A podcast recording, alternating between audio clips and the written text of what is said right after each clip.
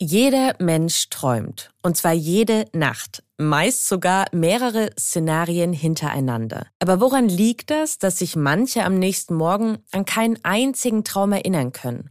Und wie schaffen es andere, ihre Träume sogar gezielt zu steuern? Das möchte ich in dieser Folge von Traumforscher Michael Schredel wissen. Und weil wir einmal beim Thema sind, gehe ich auch gleich noch der Frage nach, warum unser Gehirn davon profitiert, wenn wir einen Mittagsschlaf halten. Mein Name ist Elisabeth Kraft und ich bin Wissenschaftsredakteurin bei Welt. Schön, dass ihr da seid. Aha. Zehn Minuten Alltagswissen. Ein Podcast von Welt.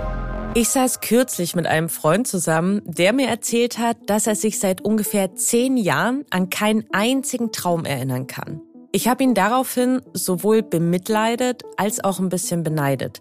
Denn im Gegensatz zu ihm gehöre ich zu den Menschen, die sehr intensiv träumen und sich am nächsten Morgen auch an fast alles erinnern können.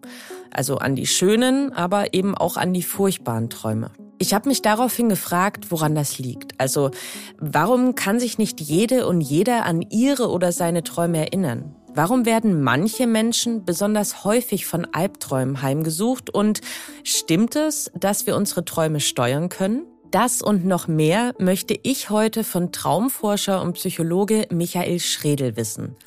Er arbeitet im wissenschaftlichen Schlaflabor des Zentralinstituts für seelische Gesundheit in Mannheim. Herr Schredel, warum träumen wir überhaupt und was passiert da eigentlich in unserem Gehirn? Also die Frage, warum wir träumen, ist bis heute noch nicht geklärt. Wir wissen aber, dass alle Menschen immer träumen. Also träumen ist dabei definiert als subjektives Erleben. Genauso wie wir subjektives Erleben während des Wachzustands haben, haben wir das auch während des Schlafes.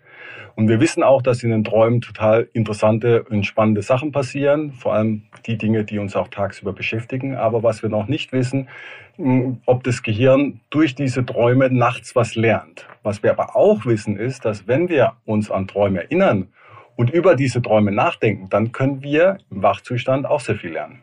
Genau, woran liegt das denn, dass wir uns manchmal schon beim Aufwachen so gar nicht mehr an unsere Träume erinnern können? Das Gehirn ist während des Schlafes mit bestimmten Aufgaben beschäftigt, zum Beispiel Gedächtniskonsolidierung und alle möglichen anderen Aufgaben. Und während des Aufwachens muss das Gehirn natürlich vom Schlafmodus auf den Wachmodus umschalten. Und da gehen die Träume verloren.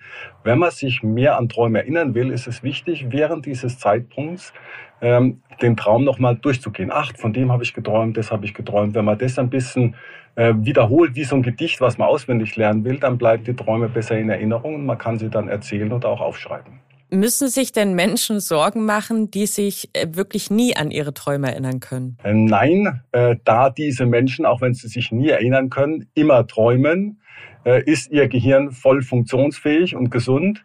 Äh, und die Frage, ob man sich erinnert oder nicht, da gibt es viele Faktoren. Der Hauptfaktor ist die Aufmerksamkeit. Das heißt, auch diese Personen, wenn sie sich an Träume erinnern wollen, können es üben und lernen. Genau, das wäre nämlich jetzt auch meine nächste Frage gewesen. Wie genau können wir denn trainieren, uns besser an unsere Träume zu erinnern? Also Sie sagten gerade schon, es ist gut, den Traum nochmal durchzugehen und zu überlegen, okay, von wem habe ich geträumt, wo war ich? Gibt es noch andere Tipps, die da helfen können? Ähm, beim Traumerinnern ist praktisch so die Einstellung wichtig. Das heißt, man kann schon abends beim Einschlafen denken, oh, wenn ich aufwache, dann versuche ich mich an Träume zu erinnern. Und der wichtigste Punkt äh, ist tatsächlich eben, sich beim Aufwachen nochmal ein bisschen Zeit zu nehmen. War da irgendwas, das nochmal durchzugehen? Und wenn man das regelmäßig macht und vielleicht sogar auch Träume regelmäßig aufschreibt oder jemand erzählt, äh, dann wird die Traumerinnerung immer besser. Was können denn im Gegensatz zum so gar nicht träumen oder sich nicht daran erinnern können, wir träumen ja alle, was können denn äh, Ursachen dafür sein, wenn ich sehr, sehr intensiv träume? Also intensive Träume lassen in der Regel auch auf äh, intensive Wacherlebnisse schließen. Das heißt also, es gibt viele Menschen, die in, vor allem in Zeiten, in denen sie viel Stress haben oder auch belastende Lebensereignisse aufgetreten sind, äh, dass sie da deutlich intensiver träumen als zu anderen Zeiten. Interessanterweise kann es aber auch in sehr entspannten und ruhigen Zeiten passieren, wenn man zum Beispiel im Urlaub ist und viel Zeit hat zum Schlafen. Da ist so die Idee, dass man die Sachen die äh, in der Stressphase angefallen ist, in der Stressphase nicht so richtig erinnert und dass die dann im Traum weiterarbeiten und dann in ruhigeren Zeiten wieder hochkommen. Was kann ich denn tun, wenn ich eine Person bin, die immer wieder von Albträumen heimgesucht wird? Albträume werden von uns definiert als Träume, die so starken negativen Affekt haben, dass man davon sogar aufwachen kann. Also so Fallträume, Verfolgungsträume sind so typische Traumthemen. Und äh, tatsächlich gibt es so, wenn man jetzt einmal pro Jahr einen Albtraum hat, ist es kein Problem. Aber wenn man Albträume häufiger hat, und so für uns ist die Grenze so einmal pro Woche oder häufiger, sollte man tatsächlich äh, was tun. Und es gibt tatsächlich einfache Ansätze, mit Albträumen umzugehen. Und zwar ist die Idee, dass man die Albträume, die ja mit dem Aufwachen enden, im Wachzustand weiterdenkt. Das heißt also, man ist in einer schwierigen Situation, fühlt sich hilflos, das ist das typische Bild von einem Albtraum, und überlegt sich im Wachzustand, was könnte ich denn in der Situation tun? Was würde mir helfen? Diese neue Idee wird dann geübt über zwei Wochen einmal pro Tag und wenn man das dann fleißig übt im Wachzustand, verändern sich die Träume, weil dann heißt äh, der Albtraum nicht mehr äh, schwierige Situation gleich aufwachen, das ist vorher, sondern schwierige Situation heißt was kann ich tun? Eins, zwei, drei, vier und dann habe ich die Sache gelöst. Stichwort lucides Träumen. Also ist es denn möglich, unsere Träume zu steuern? Es ist tatsächlich möglich, während des Traums das Bewusstsein zu erlangen, dass man träumt. Das wird als lucides Träumen oder auch als Klarträumen bezeichnet.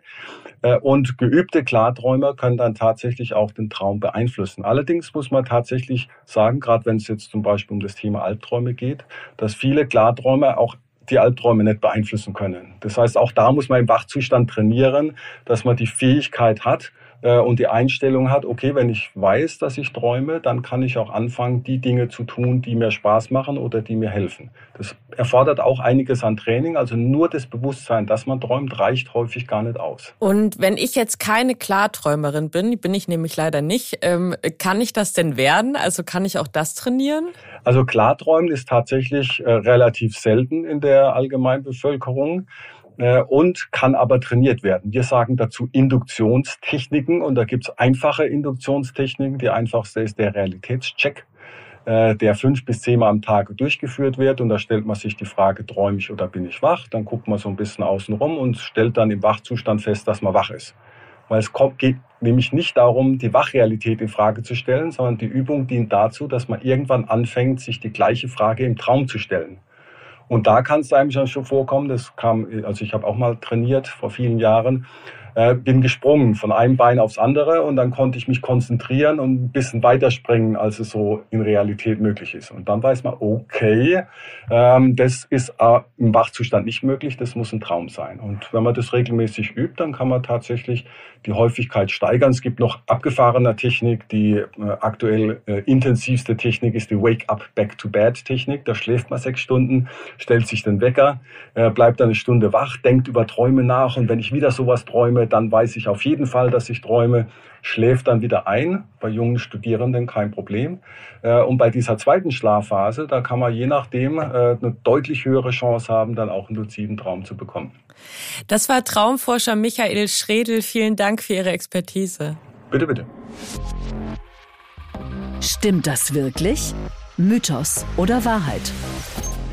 Als Kinder fanden ihn ja viele von uns sehr nervig. Und jetzt wünschen wir ihn uns an manchen Tagen aber zurück, den Mittagsschlaf. Eine aktuelle Studie ist nun der Frage nachgegangen, wie sich Nickerchen am Tag auf unser Gehirn auswirken. Dafür analysierten Forscherinnen und Forscher um Victoria Garfield vom University College London Daten von Britinnen und Briten im Alter zwischen 40 bis 69 Jahren. Dabei fanden sie nicht nur heraus, dass manche Menschen genetisch bedingt dazu neigen, bei Tageslicht einzuschlafen. Ihre Scans zeigten außerdem, dass die Gehirne der Teilnehmenden, die regelmäßig tagsüber schliefen, um 2,6 bis 6,5 Jahre jünger aussahen. Grund dafür sei, dass ihre Gehirne im Schnitt auch ein um 1,3 Prozent höheres Volumen aufwiesen. Dafür ist wichtig zu wissen, dass unser Gehirnvolumen im Alter abnimmt. Heißt, circa ab dem 35. Lebensjahr tritt ein stetiger Rückgang von 0,2 Prozent pro Jahr auf. Im Alter von 60 Jahren beschleunigt sich dieser sogar auf 0,5 Prozent pro Jahr. Ein größeres Gehirnvolumen sei demnach ein Anzeichen für ein größeres, schwereres Gehirn voller lebenswichtiger Nerven. Und die Erklärung dafür, warum die Denkorgane von regelmäßigen Mittagsschläfern im Scan jünger aussahen.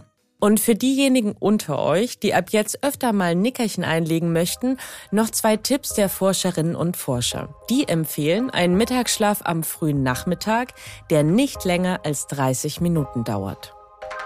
Diejenigen unter euch, die jetzt so richtig Bock auf ein Nickerchen bekommen haben, geht mir genauso. Bevor wir uns aber hinlegen aufs Sofa oder ins Bett oder wo auch immer, würde ich euch noch bitten, unseren Podcast zu abonnieren. So verpasst ihr nämlich in Zukunft auch keine unserer Folgen. Bei Apple Podcasts und Spotify könnt ihr uns außerdem eine Bewertung dalassen. Wenn ihr darüber hinaus Fragen, Anregungen, Kritik oder Themenvorschläge habt, dann erreicht ihr mich und mein Team jederzeit unter Wissen welt.de. Und damit wünsche ich euch einen fabelhaften Tag. Eure Elisabeth Kraft.